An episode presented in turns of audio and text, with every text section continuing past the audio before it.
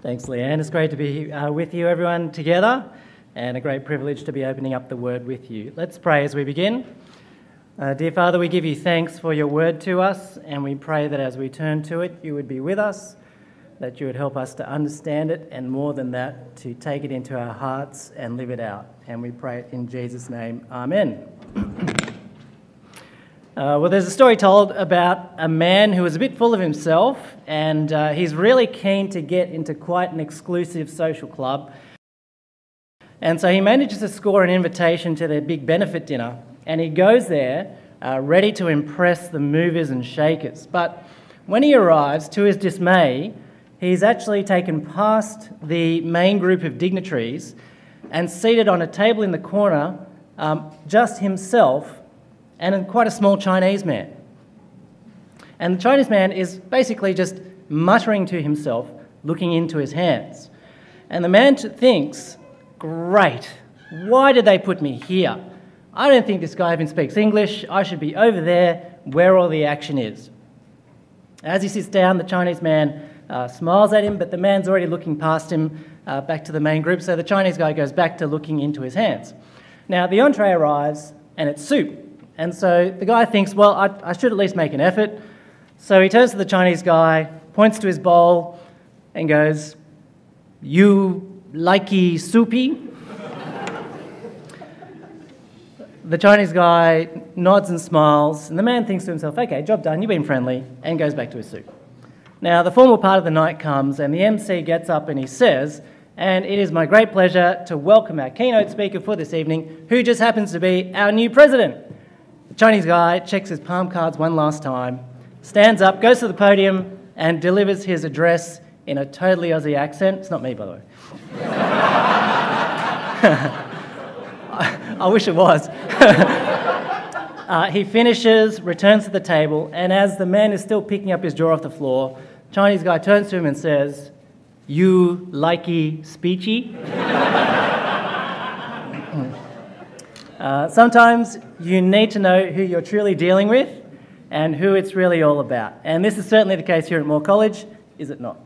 So whether you are a student or faculty, whether you're a spouse or a staff member, uh, we need to remember at all times that our entire college revolves around one thing, one person, the Lord Jesus Christ. Now, around here, it kind of goes without saying, doesn't it? And so it needs to be said again.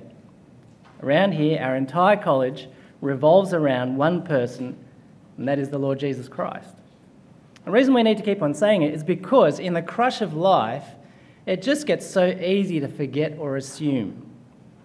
And so at this community chapel, uh, I want to work through that passage in Second Corinthians that um, Leanne just read for us, that calls on all of us as individuals and groups to be intentional in building our involvement in this wonderful community squarely on the Lord Jesus himself. So I have three points in line with this from the passage. The gospel of the Lord Jesus Christ drives us to be determinedly honest, soberly helpful, sorry, soberly hopeful, and lovingly humble. All right, so let's get into it. And first point, the gospel drives us to be determinedly honest. Verse one. "Therefore, since through God's mercy we have this ministry, we do not lose heart." Uh, you'll know, as well as the Apostle Paul, that living for Jesus in a fallen world is wonderful, but it's also hard, isn't it? And uh, certainly Paul's life and ministry was characterized by tremendous suffering and difficult experiences. Shamed, slandered, made destitute, violently assaulted several times. Or I'm sure you know about Second Corinthians itself, which was a letter written to those deeply loved and won for Christ by Paul at great personal cost, who are now belittling and abandoning him to chase after the shallow glamour of those spiritual equivalents of a five minutes of fame nineties boy band, the Super Apostles. Would have been heartbreaking to sow your life into these people and then see them turn their backs on you like this. And yet Paul says in verse one, in the midst of this suffering and disgrace, he doesn't lose heart. How could you not? was because he understood the gospel. That verse one, salvation is from start to finish a matter of God's mercy. In other words, God is not glorified by how such impressive, wonderful people like us have chosen him, but how in his mercy he has chosen sinful, fallen people like us. And critical to this, as Philip Melanchthon once put it, is the confession that the only thing we contribute to our salvation is the sin that made it necessary in the first place.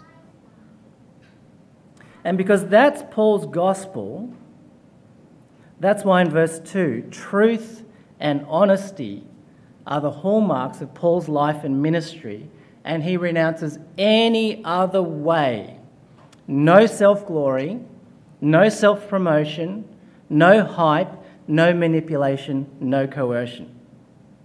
Just plain presentation of the truth of sin and our utter need for Jesus, which remains true and wonderful and glorious and worth living and dying for, no matter what response it is met with. So a couple of implications flowing off this uh, for our life here at Moore College. Um, I was just thinking tangentially, um, I actually think this is the reason behind why we want Moore to have a rigorous, stretching, tough program. And that is because we want you to be able to speak gospel truth as clearly and accurately as possible in changing world contexts for your entire lifetime. That's really challenging. And it's really important. It's a matter of life and death. And so you cannot cut corners with your theological education, and I hope you don't want to. And so I really hope that you take your studies, if you're studying here, or you take supporting those who are studying, if you are supporting those who study here, very seriously. What a privilege. What a responsibility we have to speak the one truth that gives people eternal life. So whatever you are doing here, whether you're a student or someone else, set your heart on what God has given you to do here to the best of your abilities. But while it's got to be true of the gospel we preach, I think it's also got to be true of our lives, and I think it would be especially remiss of us at a community chapel didn't therefore determine to foster a culture of truth and integrity at Moore in response to these verses. And praise God, uh, we're by no means perfect, I'm sure you're very aware of that, but I think you really do get a real sense that living gospel truth amongst each other is, is highly valued at Moore, and may it always be so. But I think it's always worth being alert to the real danger in our contexts of projecting a surface godliness or having a facade of life under control, but there's a distance between yourself and how you're really going and your words and how you present to others. That's actually more about preserving or building your own reputation or position than glorifying Jesus. And again, isn't that so easy to do, especially when the pressure is on? I was um, going through some quotes uh, of uh, some of our kids. We're, we're compiling a list for their twenty-first. It's going to be great. And um, I remember one instance, uh, one of them, I won't name them, um, but we. Uh, I remember we had some outdoor chalk around the house, and we had this big box of coloured chalk, and we were just chatting away with one of our kids who was at the time about three, and uh, Chris and I were talking, and then we realised our three-year-old had made his way upstairs to his room, and the box of chalk was missing. And um, we just kind of, as we cast our eyes up there, we started to hear scraping on the wall. Quite a bit of scraping. And so we called to our boy and said, um, are you up there with the box of chalk? It's a slight pause. Yes? You're not drawing on the walls, are you? No. I'm decorating. And it's beautiful. Now, you know, that was funny and innocent. But, but there is that sense in all of us, isn't there? To actually try and cover our tracks with our words and use our words expediently for our own promotion, for our own benefit, to get us out of trouble, rather than being determined to be utterly honest and have integrity in all our words and dealings with each other. But brothers and sisters, that distance created between yourself and your word is sin. And it can be so destructive and deadly. And I'm sure you're aware of institutions, ministries, people who have given in to that exact, exact impulse. I'm under so much pressure. I need this. It was for God that I did it. And it's because of a lack of integrity like that that people have been torn apart by Christian leaders who let go of their determination to speak only the truth. And I'm equally sure that, like me, you sense in your heart that same potential and temptation to just loosen your grip ever so slightly on your commitment to utter honesty and integrity towards others, because deep down it feels like it'll just be to your advantage to do so. We've got to fight it, don't we? So two quick points of application. First, how are you going with it? How are you going with being determinedly honest in your life and ministry? Are there areas where your words, your relationships, the way you do your work or ministry are misaligned with the truth of, the, of God's grace to sinners in Christ? If you can think of an area like that, and I know I certainly can, uh, why don't you make note of it somehow, write it down, or uh, jot it down somewhere on your um, device, and make sure you work on it uh, this year.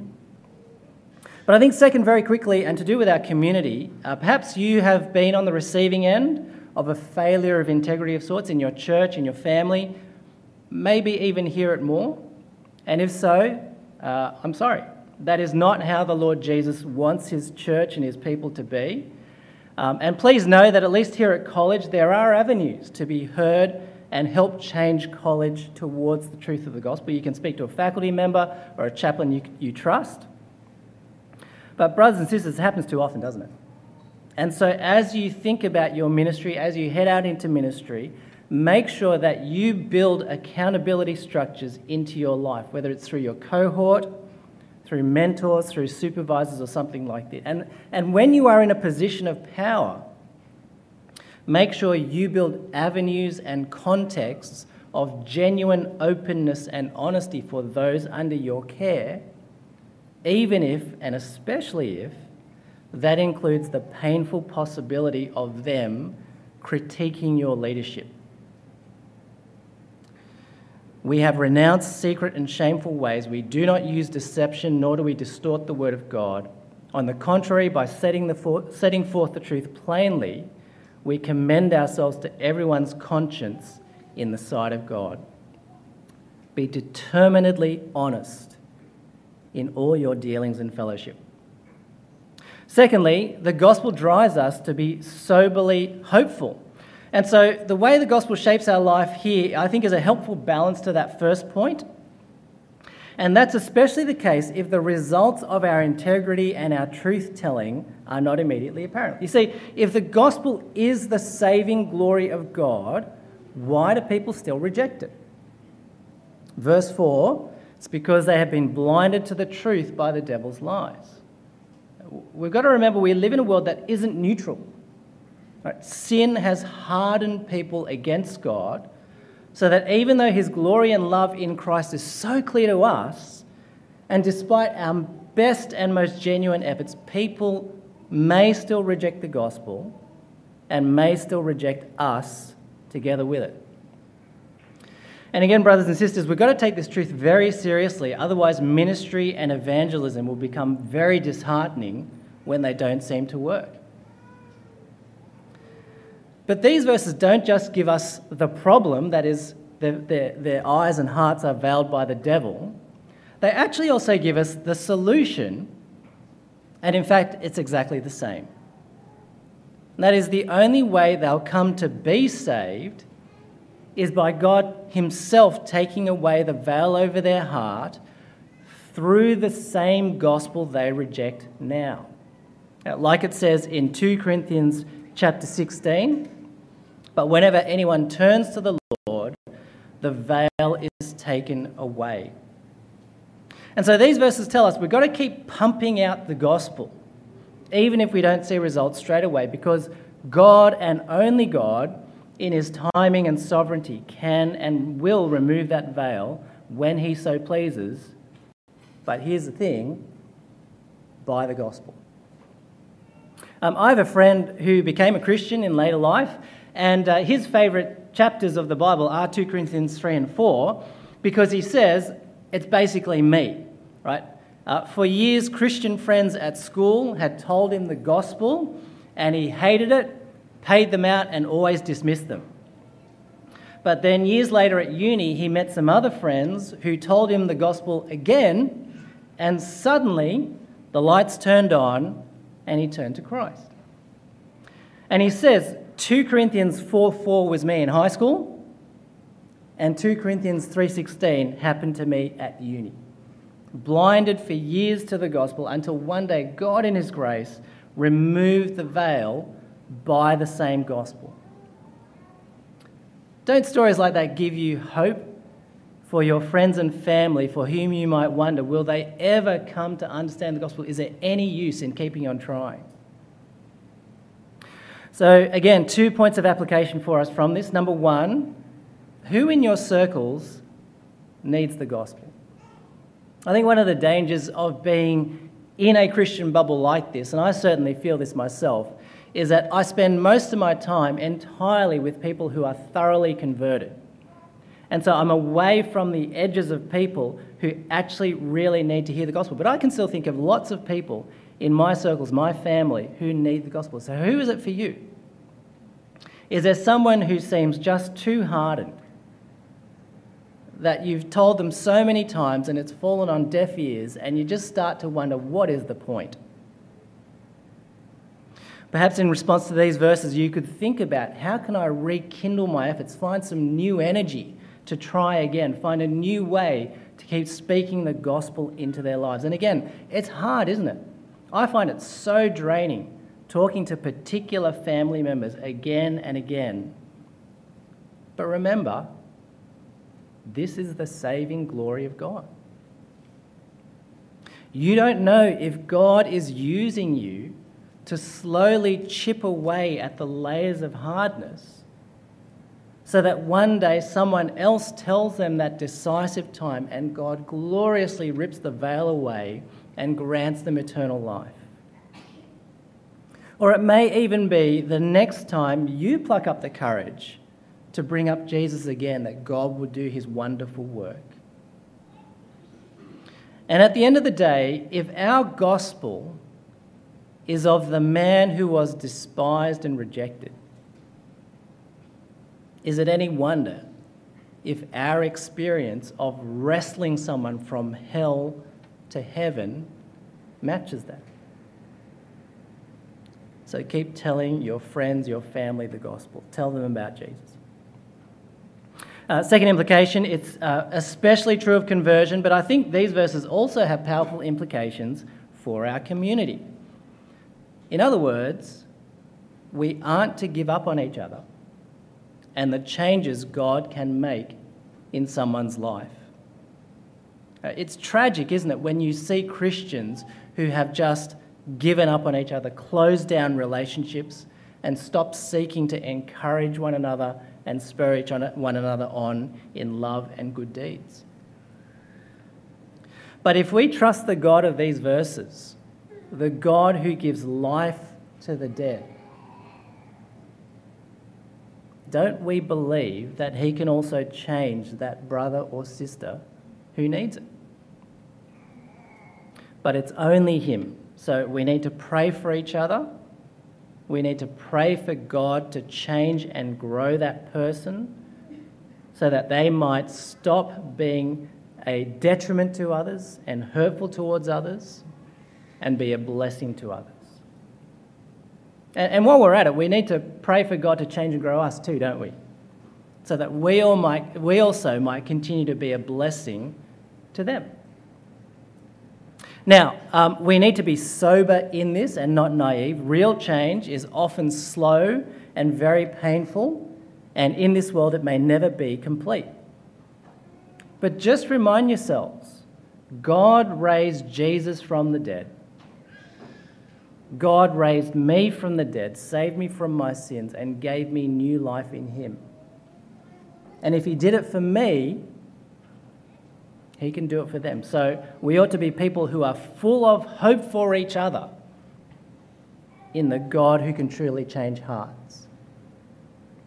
And brothers and sisters, if that characterized our community, what a wonderful community to be part of. So who in our community needs your prayers like this? And then realize that even as you are pointing at them, there are three fingers pointing right back at you. And so keep praying for yourself along these lines too. So the gospel drives us to be determinedly honest. The gospel drives us to be soberly hopeful. And finally, the gospel drives us to be lovingly humble. Uh, I was once at a church service uh, visiting another church where uh, someone prayed for the speaker before they got up, and uh, the entire content of their prayer was that the speaker would speak eloquently and impressively.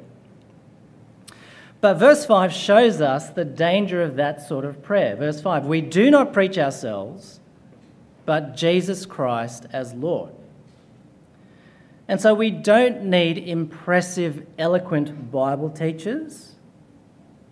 We need humble servants of the word. When we evaluate our speakers, we're not to assess them by who is the most captivating, who's the funniest, who's the most impressive, but rather by who helps us to really love Jesus more, who helps us to understand what Jesus has done for us better, who draws our attention not to themselves and their rhetorical skill, but away from themselves and onto Jesus. Verse six, for God who said, "Let light shine out of darkness," made his light shine in our hearts to give us the light of the knowledge of God's glory displayed in the face not of the speaker, but of Christ. Now, I want to say great communicators and prominent Christian personalities certainly have their place, and I am very thankful for the ministry of many of them in my life. But, you know, when I stop and think about who it is that really nourished me and fed me, whose preaching was the most effective in the actual nuts and bolts of growing me in Jesus, it actually wouldn't be them. It would be people like my congregational pastors, some of whom no one beyond their own congregation would have ever heard preach a sermon.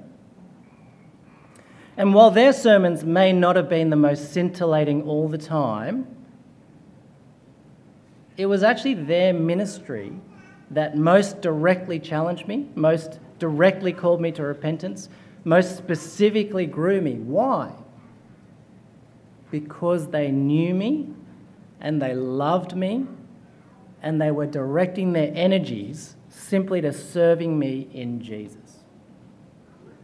Um, so I, a helpful analogy for me in terms of thinking about, you know, your, your ordinary, sometimes very boring Sunday sermon and the great kind of event that you go to that just blows your mind with how, how good the speaker is.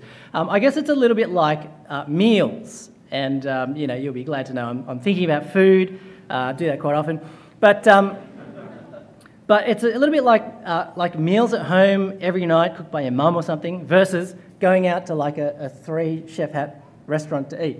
Right? You may remember that spectacular meal, but it's actually mum's spaghetti for the fiftieth time in a row that truly keeps you alive and builds you up nice and strong. Does that make sense? All right. So don't get me wrong. Don't get me wrong. I really appreciate a good sermon, and I hate boring sermons, right? So engaging, clear, concise, compelling, more of that, yes please. Students, keep working on your sermon crafting. But at the same time, be crystal clear. Not because you want to be a great speaker, only because you want to make the message about your Lord as clear and compelling as he deserves. Because the power to save and change lives doesn't lie in you, the messenger, or your rhetoric. The power lies in the Word of God. And the glory one is not in your face, but as verse six told us, the face of Christ. Uh, James Denny wrote this of preaching, but I think it's true of ministry in general. It is singularly impossible at one and the same time to show that Jesus Christ is Lord and that you are clever. It's a great little phrase to keep in our hearts and minds. It is all about Christ's glory, not ours. So never make life and ministry and preaching a means of your self-promotion, but find your glory in making your life and ministry a means of Christ's promotion. I love those final verses from the hymn, uh, May the Mind of Christ My Saviour. Uh, they capture, I think, what the Apostle Paul said in this passage so well, when he says, "May the love of Jesus fill me as the waters fill the sea, him exalting, self-abasing, this is victory. May his beauty rest upon me as I seek the lost to win, and may they forget the channel, seeing only him."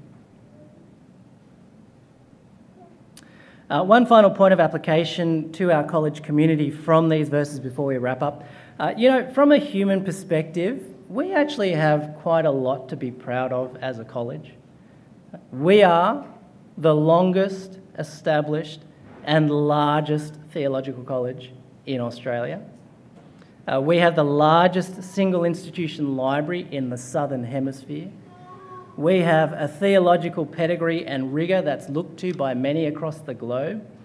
We were one of only a few tertiary institutions in all of Australia granted the status of a university college. Now, whatever all that means, it is a lot to give God thanks for, isn't it? This is an amazing place and an amazing group of people to be part of. And I actually think all these things are part of what rightly give people confidence in coming here for their theological education. They have a valid place. But along with them, I'm sure you are very aware that there have been accusations that we are proud and we think we're better than everyone else. And you know what? If there is even a hint of truth in that, then all those accolades and achievements aren't worth squat. Brothers and sisters, let's always remember, Moore College is not about Moore College. Moore College is about the Lord Jesus. And if that's so, we need to make sure every aspect of our community life and the ministries that our graduates go on to be involved with and lead resound with his praise alone. Let me wrap up. Brothers and sisters, we have a glorious ministry to be involved in. What we are preparing for is the most weighty and significant and awesome thing in the world. Is it not an absolute privilege to be preparing to give life to the dead and the grace of Christ to a world in desperate need? And is it not an absolute privilege to be able to support those who are going to do so as family and staff and chaplains and faculty? Never forget, whatever part, whatever role in your commun- in our community that you feel, that this is what you are here at Moore for. The saving glory of God revealed in the face of our wonderful Lord Jesus Christ. So as you hear God's word this morning, what aspect of his gospel do you need to let take root in your heart? Do you need to work on being determinedly honest? Do you need to work on being soberly hopeful? Do you need to work on being lovingly humble? If these things rang through our individual and community life, what an amazing fellowship Moore College will continue to be in nurturing and preparing people to, uh, to serve God in the world. Let's do it, eh? Let's pray.